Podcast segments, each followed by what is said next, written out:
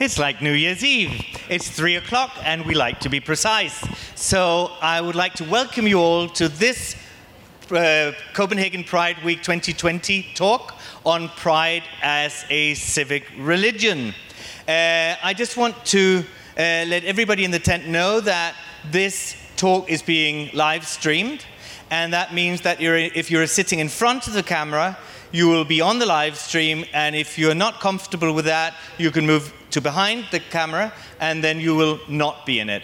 Um, it will be possible during the talk to ask questions. If you have questions, raise your hand, and somebody will come and hold a microphone up to, for, for, you.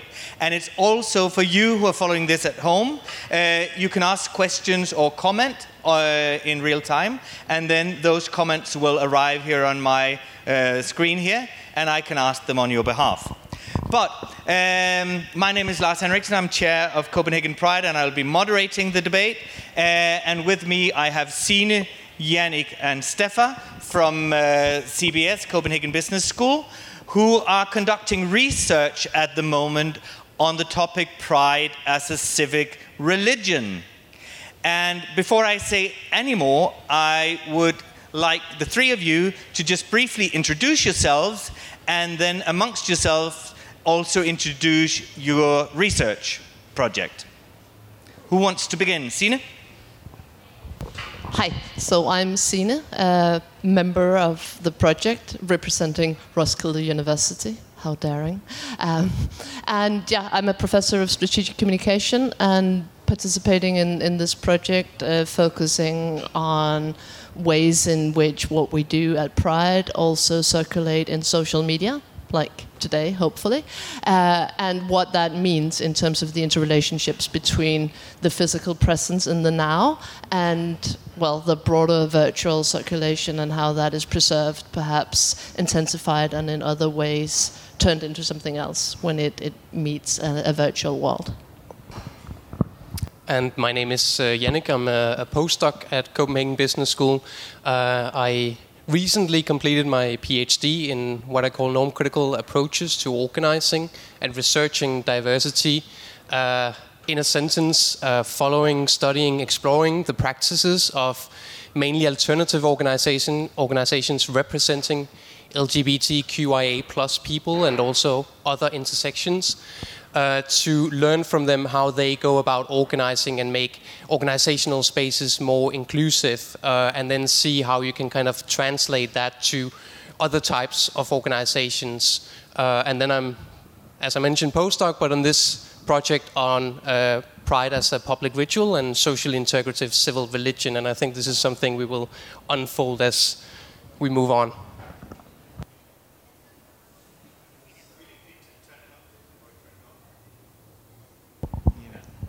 Here we go.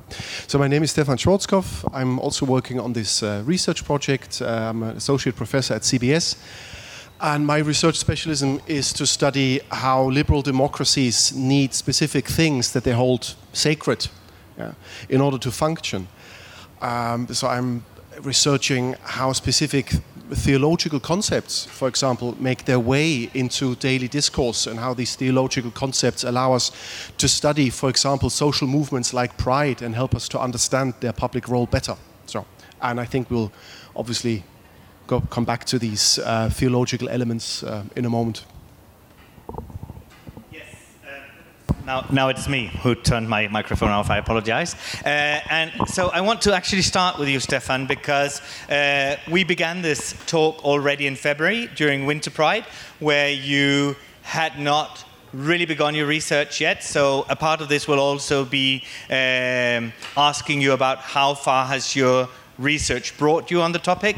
Uh, but I would like you to tell us a little bit about how this idea even came about. And I know that you have a little anecdote that you can share with us on that the epiphany almost to stay within a religious framework that you had during one Pride parade here in Copenhagen. So uh, back in February, when we uh, had our first conversation uh, with you at, at I think we were babies, so we now progressed to, I would say, toddlers. So we started to crawl. The, uh, officially, the research project has started on August the 1st, so we're now, what, three weeks old? you can institutionally speaking, still crawling. Uh, so maybe a few words on how this project actually uh, came about.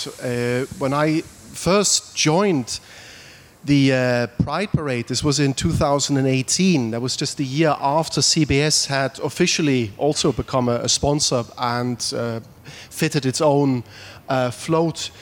Uh, and there was a large group of uh, CBS employees and their families and friends and students, etc., etc., etc. So I decided to also to to come along. And in on that particular day, I do remember that I was with friends and colleagues in my family waiting for the party to start and for the flow to actually move. So there was this anticipation building up, which was already gives you a hint a little bit uh, what a pride parade, when it takes place physically, actually means psychologically. Yeah? The, the, the sense of anticipation, the sense of mass, of groups of people around you waiting for something to happen, something special to happen. And as I was standing there, standing there and waiting, I was looking around, and behind me was a, or behind us, CBS was actually um, a, an ambulance that was being used by a, a non-for-profit organization that supports uh, prostitutes here in the in the red light, uh, sex workers in the in the set, uh, in the in the red light district. Um, in cases of violence uh, during the night, etc. And I noticed how uh, these these volunteers and these activists were slowly transforming themselves. So there was still early days; it was still around 11 o'clock or something, and people arrived, and slowly people around me started to put on war paint so putting on little costumes, uniforms. We at CBS, we were actually on the street changing to love suits everyone, right? To, to look alike. Uh, and I was getting my uh, rainbow stamps in the face. And at that moment, it just occurred to me how, how very similar this was to uh, Aboriginal uh, uh, tribes or tribes in the Amazonas or in Africa, literally transforming their normal selves into different selves, into selves that transcend their sense of normality so that they can take actually part in unusual, out of the ordinary group rituals such as war dances or rain dances or any other form of religious um, exercises. And it was really in that moment uh, that it occurred to me that what a famous uh, French sociologist by the name Emile Durkheim described for mass events when people transcend themselves and become different selves, that I was at that moment right in the midst of it. Uh, and this was, as you describe it, uh, as you name it, an epiphany moment. And I was beginning to talk to people about it and about their experiences. Um, and this is how it took off. And now we're here after two years. And I do think that for many LGBT identified people, being um, likened to a religion um, can be at least quite surprising because the uh, relationship between organized religion and LGBTI identified individuals has not always been the most sympathetic one. Um, and now you point to a number of um, indigenous religions, but I could also point to organized. Um, uh, book religions, uh, the priest going into the vestry and putting on his garbs and so on and so forth. Um, do you want to add to that before I ask more? Yeah, I, I, just wanted to, to add, and I learn every time we have these debates, uh, also from you telling your anecdote and retelling it, um, that this notion of religion or concept of religion also provoked me. Um, not least for the reasons that you just mentioned, that, that, that while it's not necessarily controversial, also because you have uh, queer communities that actually work at the intersection of religion and different cultures and so on to show that yes, you can be gay and Muslim at the same time, for instance, then still the way in which much formal religion has been practiced historically and still is by some people is very exclusionary of the LGBTQIA plus community. Uh, so it was actually something that provoked me. But then again, when I heard you talk about uh, your epiphany, um, I could see that, well, Sine and I, we were among the original group of people taking initiative for CBS to, uh, to start walking the parade back in 2017 under the slogan Love Suits Everyone. And what we did was to, in order to celebrate diversity, uh, there was a degree of conformity in that we all had to wear the same clothes and uh, have the rainbow colors, and uh, we've even made a dance move and so on and so forth. So I could really start seeing that there is kind of a public ritual. Uh, so you start kind of believing through your practice of participating in pride. So kind of this belief in uh, diversity, in love is love, and, and the universal human rights this belief works as an exteriority to yourself, actually, in a, in a sense. So this is one of the things that I've learned already uh, being part of the project. So I think there's two dimensions to the project that are maybe important to tease out. On the one hand, this notion of the ritual, which of course builds on religious rituals, and we could mention the Easter parade, and we could think of how the carnival, which maybe today we don't think of as a religious event, but used to be or came from some of the same traditions. Uh, but Pride is not the only public mass event to, to take on such forms, uh, and also not the only one that we don't necessarily associate with religion. So, a soccer game, or a music concert, or any other sort of event where you dress up in your similar Manchester United outfits, or your Rage Against the Machine t shirt, or whatever your personal preference might be. Uh, so, in that sense, the, the turning point around the mass ritual and the physical embodiment of that, and how that, on the one hand, may be sort of a transcendence of your daily self, but into something which might be quite particular. So the point is to identify with pride in, in that particular sense. On the other hand, what we're working with in the project is the notion of a civic religion, meaning a religion that does not exclude, but is based upon universal principles. And we're thinking of pride as a manifestation of those universal principles. So this being the human human rights program rather than the LGBTQIA plus rights program is one sort of specific example of, of what that universal drive uh, might mean or how that might become manifested. So I think that's that's important to, to include as well.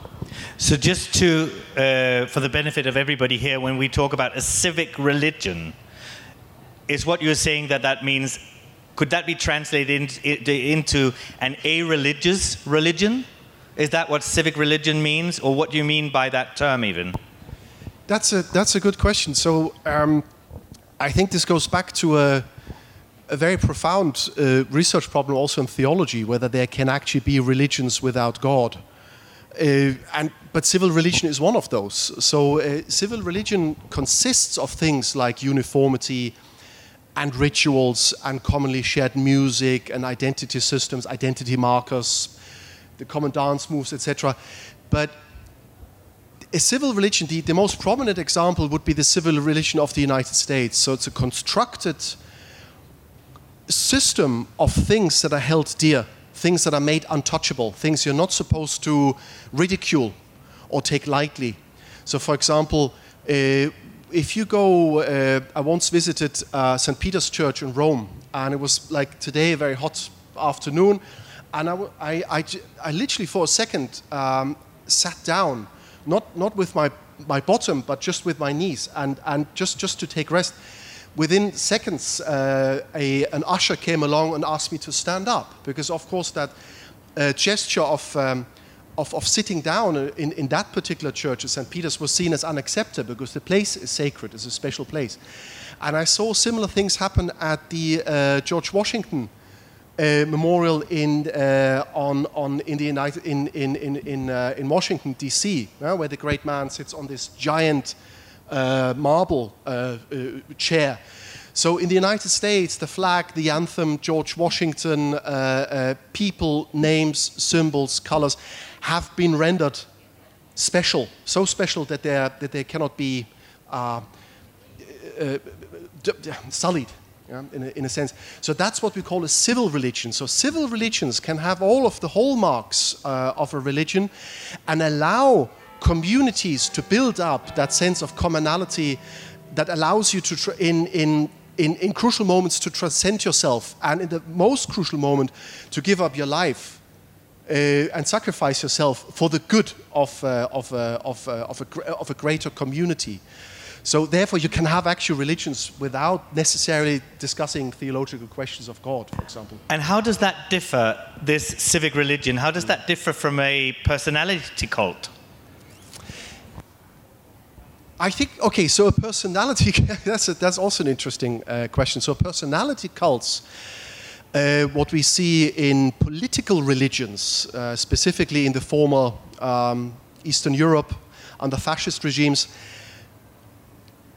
those were also political. We call them political religions rather than civil religions because civil religions typically focus on the status of the individual citizen, the member of a, of a, of a, of a community that is still able, uh, where, where the person, him or herself, is able to rationally identify him or herself with the community. Whereas a personality cult, the things we've seen with, with, with the Tsar, Stalin, Hitler, um, in, in a sense erases this and, and deliberately erases this idea of the, of, the, of the self as a citizen, which is of course something that in Western civil religions we try to strengthen because democracies need that. That's the difference. Yeah, just you could say that maybe in a personality cult, the cult is in the service of the person and hence the principles. Whereas in the civic religion, you put yourself as an individual in the service of the universal principles that you believe in. So it's kind of a reverse situation. Uh, and also, you could say that personality cults tend to be um, popularist in, in that sense of sort of exploiting so rather than forwarding principles of inclusion that we could all thrive with, they, they exploit those in, in their own, like for their own benefit. When you, sorry. Could, could I just uh, Absolutely. Uh, add something? Um, civil religion and sacrifice is, is, um, is, is something that, that I think binds book religions as well as civil religions. So if you enter Pride Square today, right here, and I hope that the, the viewers will make their way physically here at some stage. You see uh, on the right hand side and left hand side black and white photographs of uh, contemporary and past activists of the, of the Pride movement. And with at least half of them, you can see the immense sense of personal sacrifice that these people put forward, sometimes, and quite a few of these examples, they're, they're uh, sacrificing their own life whereas they could have stayed quiet, out of the limelight, away from, the, uh, away from activism.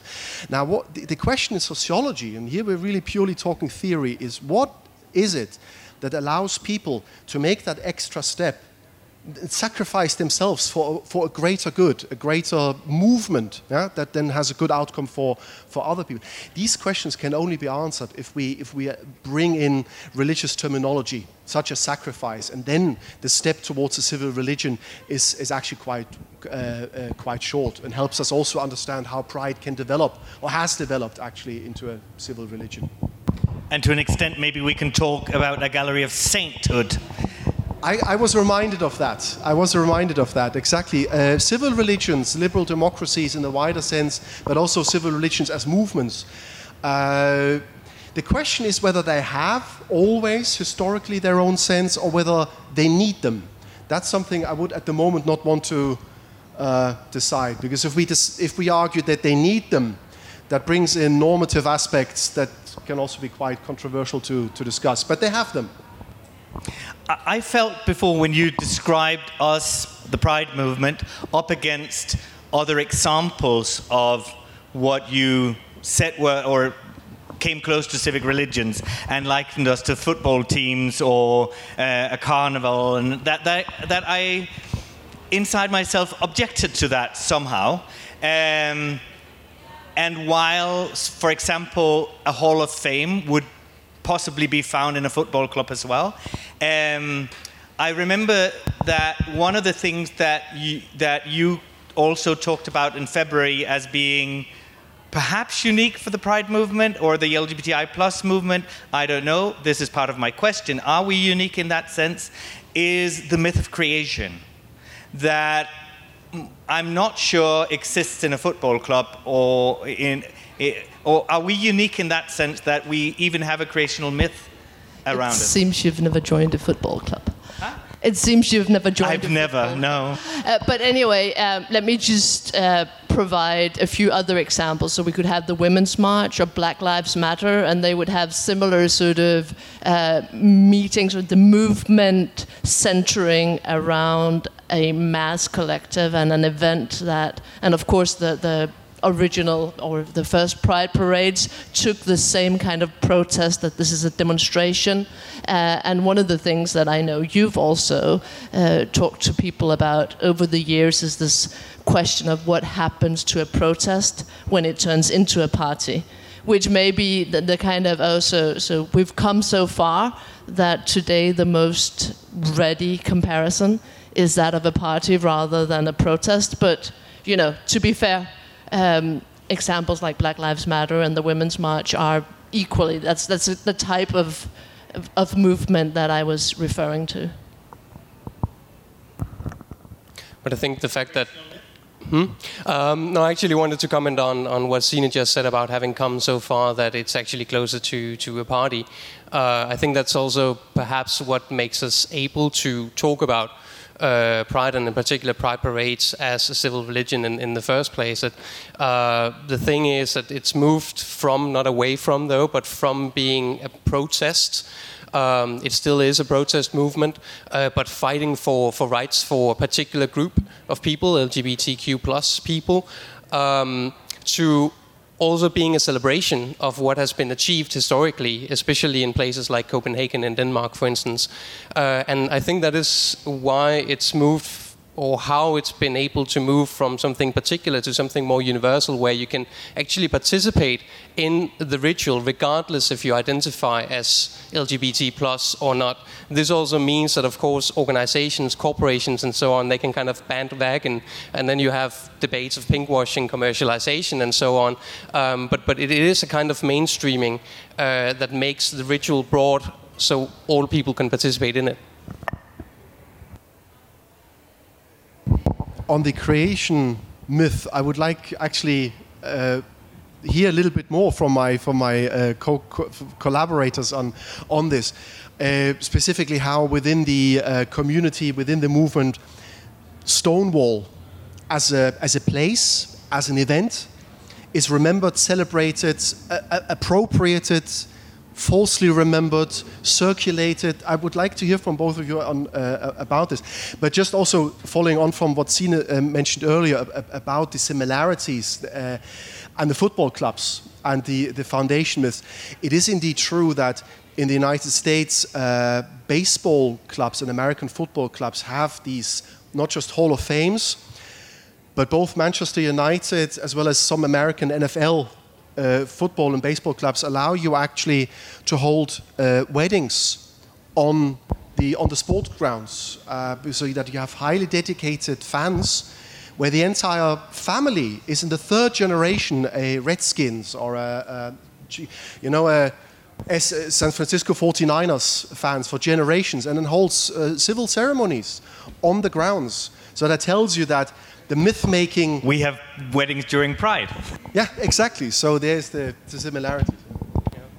And I think I would highly recommend that everyone goes to Copenhagen Pride Week 2020 DK because I know that there is a, a video uploaded uh, and I can't remember his name. Well, actually, there are three videos, videos on the yeah. Stonewall myth. There is sort of the official uh, explanation taken from the History Channel, mm-hmm. where it's the very much the creation myth as it has developed then there is an eyewitness account from a guy named Tree Sequoia, who was there on, uh, on the 28th of June 1969. He's now 81 years old and still works as a bartender in Stonewall Inn and almost makes his living of telling people about his experience in it back in the day it gives extra tips, I suppose. Um, and then there is the sort of uh, the, the doubter, the person who's actually sat down and investigated Jared Markovich, and who, who also does uh, tourist guided tours around Greenwich Village and around Stonewall Inn, and points to many of the uh, um, sort of developments in the story that has come down through the myth, but who that, that do not necessarily have a basis in history or fact. Yeah. And I think that video clearly shows that there is definitely a myth. There is also a legacy creation and martyrs and saints.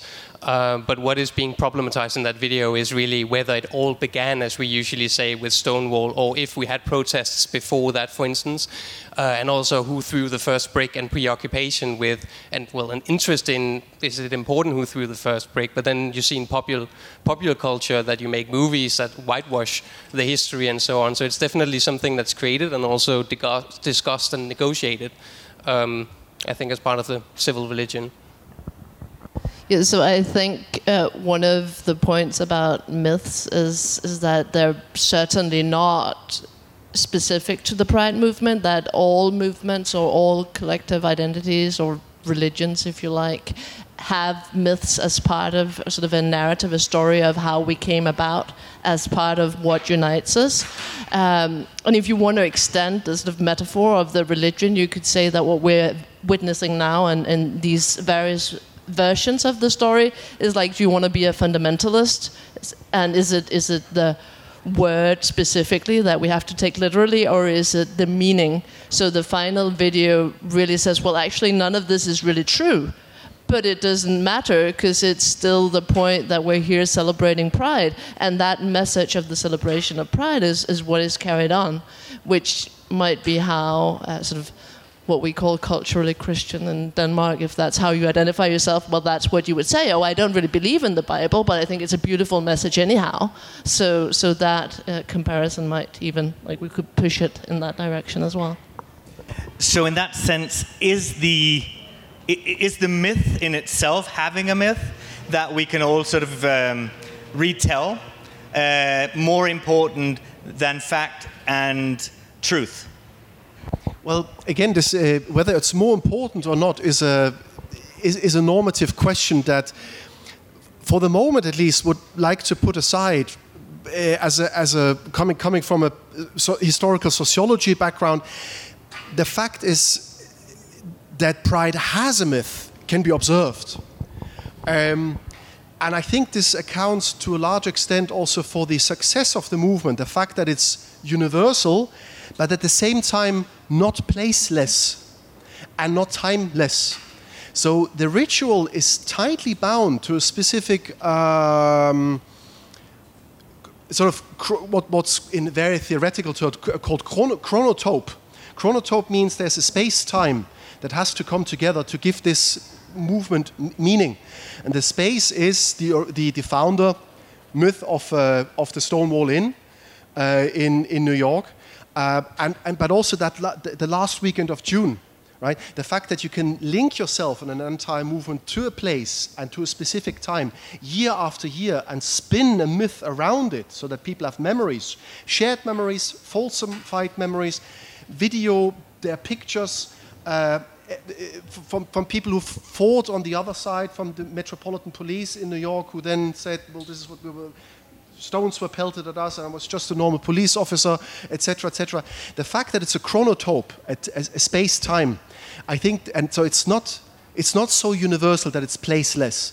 Uh, I think accounts for the success and just uh, to give a, another anecdote uh, for this last year when Stonewall celebrated its 50th anniversary in the last week of June on that evening, uh, I decided to, to, to, walk down and um, see if I could see the Stonewall Inn from inside.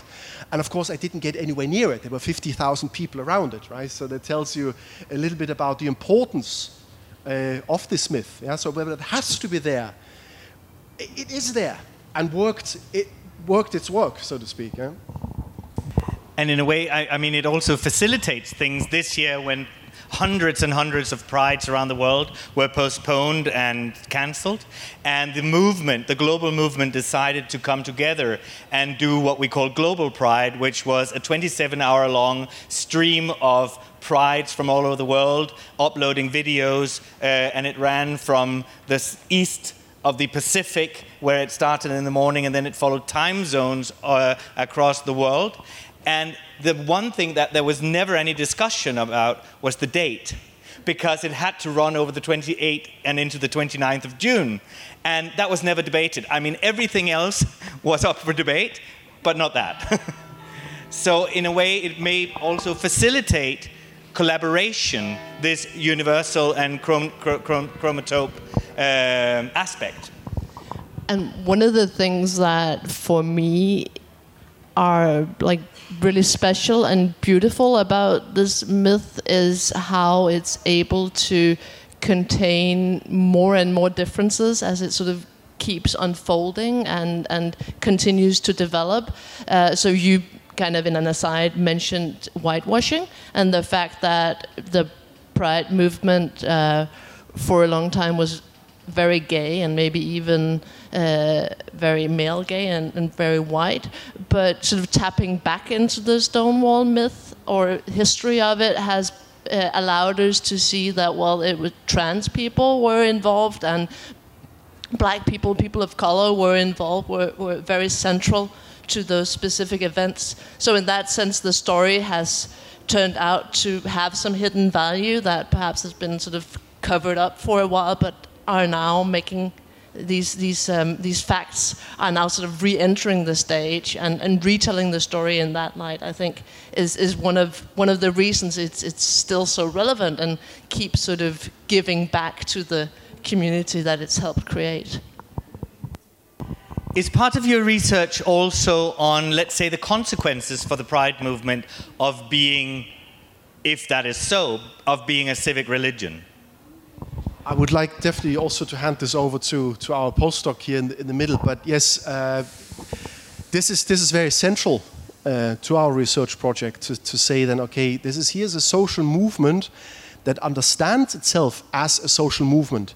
Is it now the case that there are tensions emerging once it it's self-reflectively realizing its civil religious potentiality, or is this something that can become another motor, another motivating factor, another, another level of, uh, of self transcendence. Uh, but as I said, I would like to be very much interested uh, to, to, hear from, from, from Yannick about this. But very briefly, coming back to what you, what you just discussed, uh, there has often been the criticism leveled against the Pride movement that it's culturally sectarian, that it's a lifestyle sect celebrating itself and, and, and drowning out other voices and taking over public spaces. But uh, what, Sine just mentioned, that it's actually going back to its own foundation and therefore beginning to draw new groups back inside itself, shows you quite clearly, I think, that it's overcoming its perhaps initially sectarian uh, characteristics um, and in theoretical term becoming more Catholic. Catholic simply means all. In, the, the reason why we call the Catholic Church Catholic, it means uh, all encompassing universal, right? So there is a movement. Normally, in uh, the sociology of religion, we worry about religions uh, descending into sectarianism. Here we see it the other way around. Yeah? But the question I would this is an important question you're asking. Yeah? yeah. And I think it's, uh, I mean, you can, you can observe the tensions every year uh, during Pride Week and also up to and, and afterwards uh, in, in debates about corporations taking part in, in Pride parades. Uh, and you also have in discussions around commercialization, uh, you now see that we have, I don't know if a counter pride is the correct term for it, but you have an Nørrebro pride, for instance. Yes, uh, it's, it's going on in parallel with uh, Copenhagen pride. Um, and, and self um, proclaimed anti-capitalist, for instance, uh, whereas Copenhagen Pride, as I see it, try to kind of invite in organizations, and, and, and if you observe out there that, well, Netto is uh, selling merchandise with uh, the rainbow colors and so on, then you say, well, we can see that you're already kind of embracing our values. Um, uh, why don't you become an official sponsor? Uh, so I think it's possible to, to observe some tensions, and, and increasingly so because there are more and more organizations that also on social media in particular, which is also something that we have an eye out for, um, that want to kind of tap into the authenticity of Pride because it's so visible, it's so out there. So if you want as an organization to kind of uh, send a signal to the outside world that we actually uh, a workplace that values these and these values, um, then this is a way around it. Uh, but then, of course, you make yourself a target because you step right into a values debate. It's political. Then you make yourself target of criticism if you actually don't live up to those values, if you don't live and breathe them the rest of the year. You might walk them one day in August, but you have to also live and breathe them for, for the rest of the year. Uh, so the tensions are, are definitely there, and I think an ambition of the project is to see if you can kind of move beyond this pinkwashing commercialization debate and say so how can organizations and especially for-profit organizations that kind of profit from pride uh, how can they engage in with lgbtq plus activists and communities in a way that is meaningful for all parties?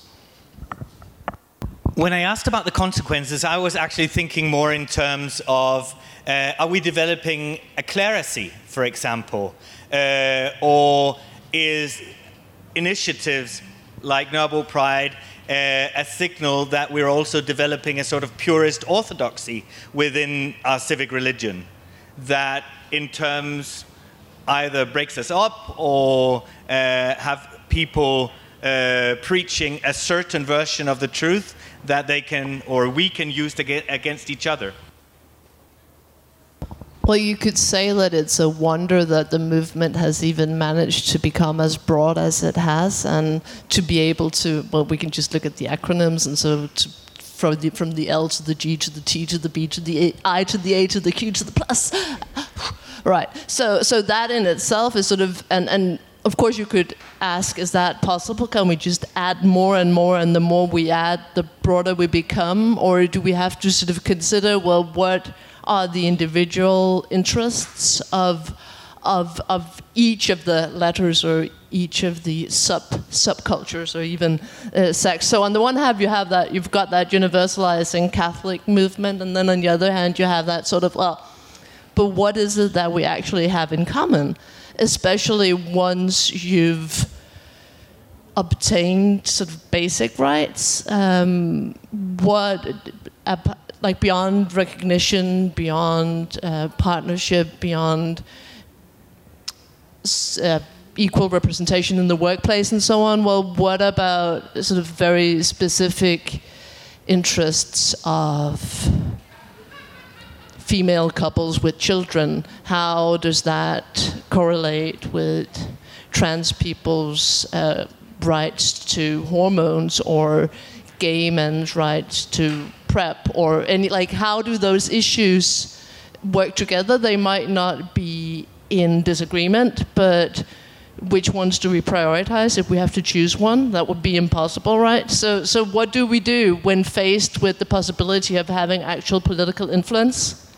And that might mean we can't do everything at once. So what do we want to what do we want to do first?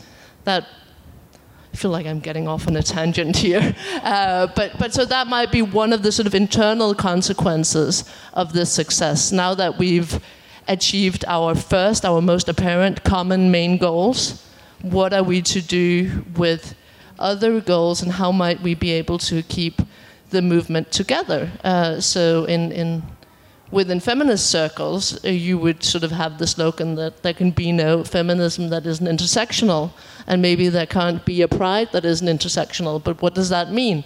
How do we how do we carry that out, and how do we perhaps maintain that universalizing momentum in statements like that? Could Thoughts I? on clerisy and orthodoxy? Yes. Uh, just to add to this, I think even if you don't want to go as far as analyzing the Pride movement as a civil religion, if you say, I don't want to do, you know, uh, with these Durkheimian or religious, semi-religious concept, and analyze it purely as a social movement, all social movements struggle at some stage of size with these internal uh, strives. At the moment, we observe this with the Black Lives Black Lives Matter movement uh, the concern that it's taken over by, by, in quotation marks, too many white people who then concern there, uh, as a voice their concerns with pol police violence and anti-Trump. It's uh, how black is Black Lives Matter? Is it black enough? It, it, that will always be there. But some, so I'm not so worried about this, to be perfectly honest. Something I'm worried and that I'm looking at at the moment far more uh, deeply, something I'm worried about much more, is um, the geopolitical tensions. So it is quite obvious that the, the universal and sacred elements that are embedded in the Pride movement are used by populist movements on the fringes of Europe to split up Europe as a political project. Uh, and vice versa, see, uh, and there has been a lot of criticism about this.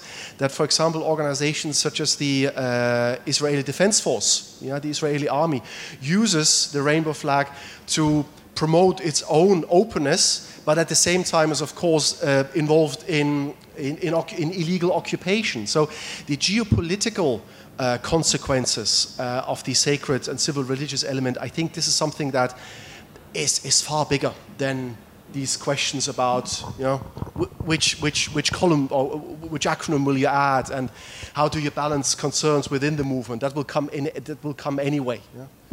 Well, that's maybe a matter of whether you see yourself as sort of being positioned within the movement or observing it as an, an analytical phenomenon. Because I'm certainly very concerned about what happens to the movement if it splinters or, or how we could could work with keeping it together.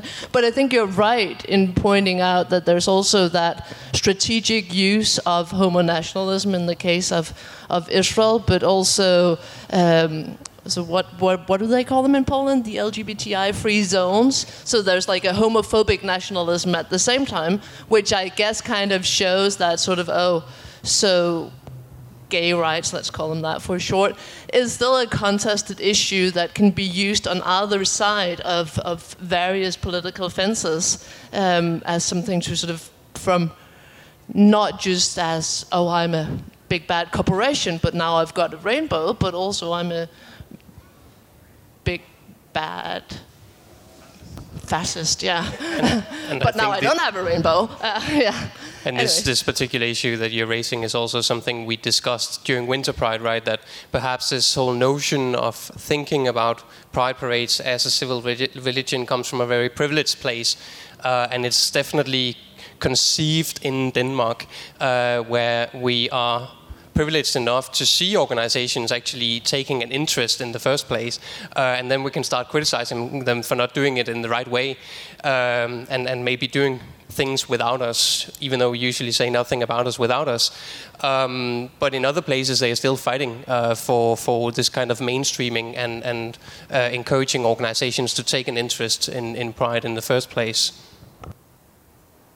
I just want rem- to remind everybody here that you are free to or welcome to raise your hand and ask questions uh, because it's not only a, a, talk amongst us. So if you have anything uh, that you want the panel to um, to, to answer, please do. Um, I, I, just want to latch on to what you said, Stefan, about the geopolitical uh, aspect of this, because isn't there also perhaps a colonial or a post colonial aspect to this, where many religions have a missionary uh, element to them, and in a way, human rights or LGBTI rights, as we coin them uh, in our part of the world, are very much developed in the Western Northern Hemisphere and um, are now, in a way, uh, exported to parts of the world that might have other answers to the same question, solutions to the same challenges, but now it's perceived as if you don't. Um, um, if you don't vote through LGBTI rights in our framework of them, then you are in, uh, in violation with, with human rights that are perceived as universal. But many, many parts of the world were not even at the table in 1948 when we developed the, the, the, the, the human rights. So, is there a, a, missionary and colonial element to this as well? I think this is a very good point you're making. So, there is, of course, a very curious overlap between uh, the popularity of pride in specific countries, and precisely these countries coming out of a more or less Lutheran uh, historical development. Right, this can actually statistically uh, be shown.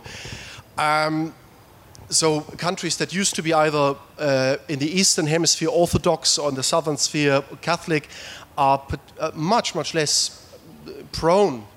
Even even the same countries, yeah, so even the same companies. So Unilever, Unilever or any other name any other company in, in previously Lutheran countries will be very happy to tag on to, to, to Pride. The same companies with the same brand names in other countries will be far more uh, reluctant. And the argument has been made indeed before that uh, Western liberal democracy used to be uh, an export product was that, that, that channeled capitalist investment interest into the developing world. You cannot, or you just don't do that any longer. So it's under the uh, it's under the, the disguise of, uh, of, of the human rights agenda. And as you say, um, if you don't perform on these uh, on these uh, points, then maybe development aid will be cancelled to you because right uh, uh, you're not performing to our standards. This is a concern specifically in countries um, in in uh, in Asia where Western binary gender concepts didn't exist in the first place. So there might be people there saying, you're, you're, importing a problem that we never had in the first place. Yeah, I'm looking specifically here to countries, Pakistan, Afghanistan, India, uh, where third genders, fourth genders always existed. And it was the British and the French colonialists that were puzzled how you can have a third gender or no genders at all. Right, so there is a. I, I, th- I, I predict, and we are our group is part of this that I think in future there will be more research going into this kind of post-colonial self-critique, if you if you like.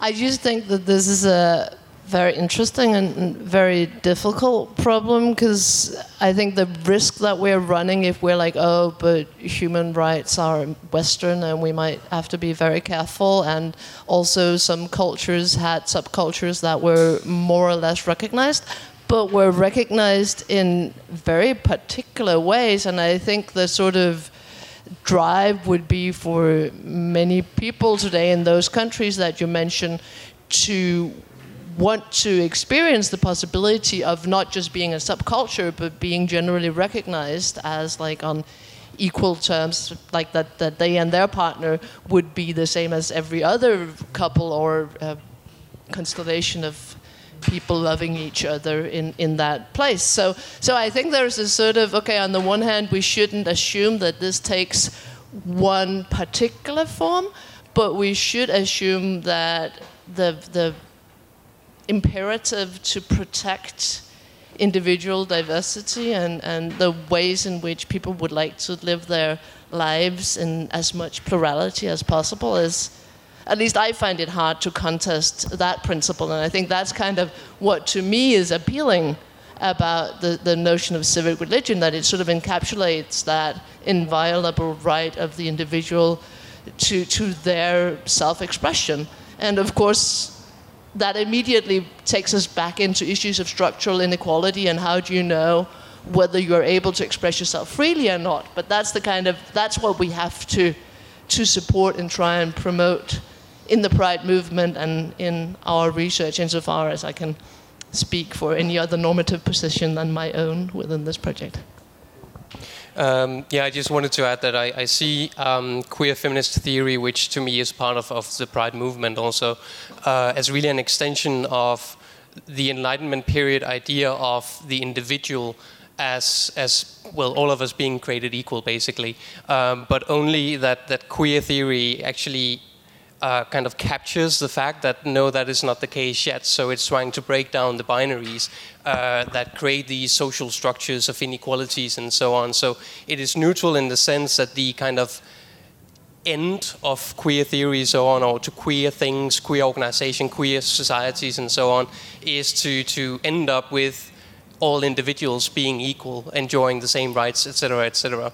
Uh, so in that sense, I would actually say it, it's neutral. But then again, the different concepts like LGBTQ plus and so on uh, are to me not created just to describe the word, world as it is. They also created to performatively kind of create the world as it can be. And in that sense, I think it's very important in other places around the world that they actually find back to some, some roots, uh, some, some first people uh, narratives and stories, ideas of how you can identify, uh, because that might actually make more sense and be more meaningful to, to people locally. And I know from attending different conferences around the world that are also researchers, among others in, in India, focusing on this, where they, of course, debate whether to use this acronym or to use uh, some of their own vocabulary in order to kind of empowering the movement and yeah, instead of being oppressed, you become empowered. Instead of asking for rights, you demand rights.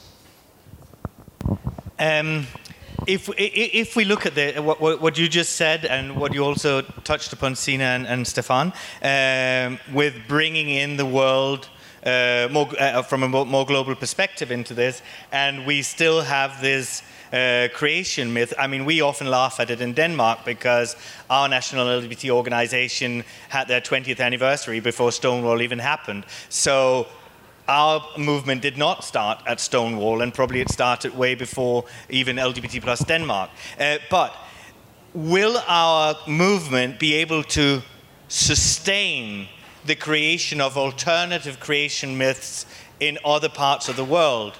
So that the Chinese movement, for example, uh, says that, oh, but I'm, I don't know where that would be. I'm just giving a, a, random example, we began at Tiananmen Square in 1989, and uh, in India they will say, oh, but the whatever. So, will that break us apart? Or will a religion, let's call it a religion now, will a religion be able to survive alternatives myths? I, am actually quite quite sure it does. It will, because if you look in, uh, if you if you generalize from uh, from pride as a movement and move over to uh, what I would call Western liberalism as a as a, a, civil religion, and if you wonder how how is liberalism, constitutional government, a, a civil religion, uh, just as just as one example, um, in the in the German Constitution from 1949, the first sentence uh, that gives meaning to the entire Constitution actually says that the that the, that the honor of the, the Würde, yeah, the, the, the, value or the honor of the human being is untouchable. Yeah? So untouchable means sacred. It's not to be sullied. It's not to be touched. Uh, it has to be protected above all uh, and against anything against anything else. So, but this, this, this, this wider idea of Western liberalism, of course, stands not just on foundation myths of the French Revolution or the American Revolution. It has, in specific places, um, national foundation myths, national narratives, national, what I would call chronotopes, time spaces that matter to, to people in that particular locality or, or, nation, but still links itself to a wider global movement that's two, three hundred years old, which we call uh, liberalism. And I see the same thing happening here. So I don't think that there's necessarily a, a contradiction. I think it kind of ties to the question of whether the movement, um, and we've talked about it as the Pride movement uh, today, and of course, some people might say, well, that's not a very accurate term. Pride is this particular ritual within the broader movement. Uh, but I think the question of, of whether this movement is really hinges upon pride and upon the public spectacle and upon the, the gathering of a mass of bodies in, in physical space uh, is, is very interesting, particularly in these times. Like, what does it mean to the movement that this is the event that we have this year? And does it, does it lessen the momentum, or does it mean that we realize that we can do without pride, which of course would be sad? Uh, I don't think that's where we're going. So there's a kind of, on the one hand, what does pride mean to this movement that exists, and might it be sort of uh, challenged by current events? And then on the other hand, the question that you actually asked is how can we make room for alternative manifestations? And I so think I think those alternatives, if you want to tell a, a, foundation myth of in the beginning there was the two spirit and the two spirit created the world i think that's perfectly feasible within the broader story. But if the broader story is threatened by pandemics or uh, homophobic nationalist backlashes or, or whatever that would that would maybe be more problematic. So i think we're we're entering really interesting times in terms of what does what happens this year mean for the future of, of the movement? In many aspects, you just took the last question out of my mouth because I was going to end this by asking what will be the long term consequences of having, for us, a pride without a march, but in many uh, places, no pride at all this year uh, for the first time in, in, in, in 50 years. Um, so instead of asking that, because you've already almost answered it, uh, I would like to, uh, my last question, ask you're now conducting this research. Can you tell us a little bit about how do you do it? What, what, how, where do you find your answers? How long is this project going to run for? When can we expect sort of um, conclusive answers on this? Um, is there a timeline for, for, for the project? Yes, the, time, the timeline is uh, three years. Uh, yes, so by 2023 we should be able to provide some answers at least, even though they're not absolute in any sense, I would say. Um, I think it's uh, a weakness of our trade that we tend to ask more questions than we actually answer, uh, but nonetheless we try. Um, we will apply multi methods, uh, basically meaning that um, I will do interviews, for instance. Uh, I will follow, I'm happy to follow Copenhagen 2021 organizing World Pride. World Pride is kind of the main case. Um, we wanted to do a pilot study of Copenhagen Pride Parade this year, but given that it's changed, uh, we now also have to reconsider that. But that just means really that maybe we can take a COVID 19 angle to it and look into uh, the importance of, of body politics, of crowds coming together, what Judith Butler would call the performativity of assembling, of taking space, living and breathing, and without really saying anything, uh, say that we have a right to be here. Um, so, this kind of concerted action, I think the fact that you've decided to, in spite of COVID 19 restrictions, to have some sort of uh, manifestation of pride uh, shows to it that it is necessary to, to meet somehow physically also. Um, so interviews, participant observation, uh, walking as part of the, the Pride Parade, um, videographies to be able to document these kind of self-transformations uh, that happen between representatives from organizations and the LGBTQIA plus activist communities. Um, it is what we would call an affective ethnography, given that what we want to look into is also kind of the atmosphere, the mood, the feelings that are created, because I think what you can observe and I say this from my experience with Roskilde Festival. They talk about an orange feeling, but I think there is definitely also some feeling to so, to uh, the Pride Parade. Um, but we would really like to have people add words to that feeling, and that is part of an affective ethnography. Could I just add about the uh, the COVID nineteen crack in the in the in the in the timeline? Um, I also wouldn't worry so much. Uh, social movement studies and research has shown that once social movements have reached this type of level, they're surprisingly uh, um, resilient and surprisingly agile.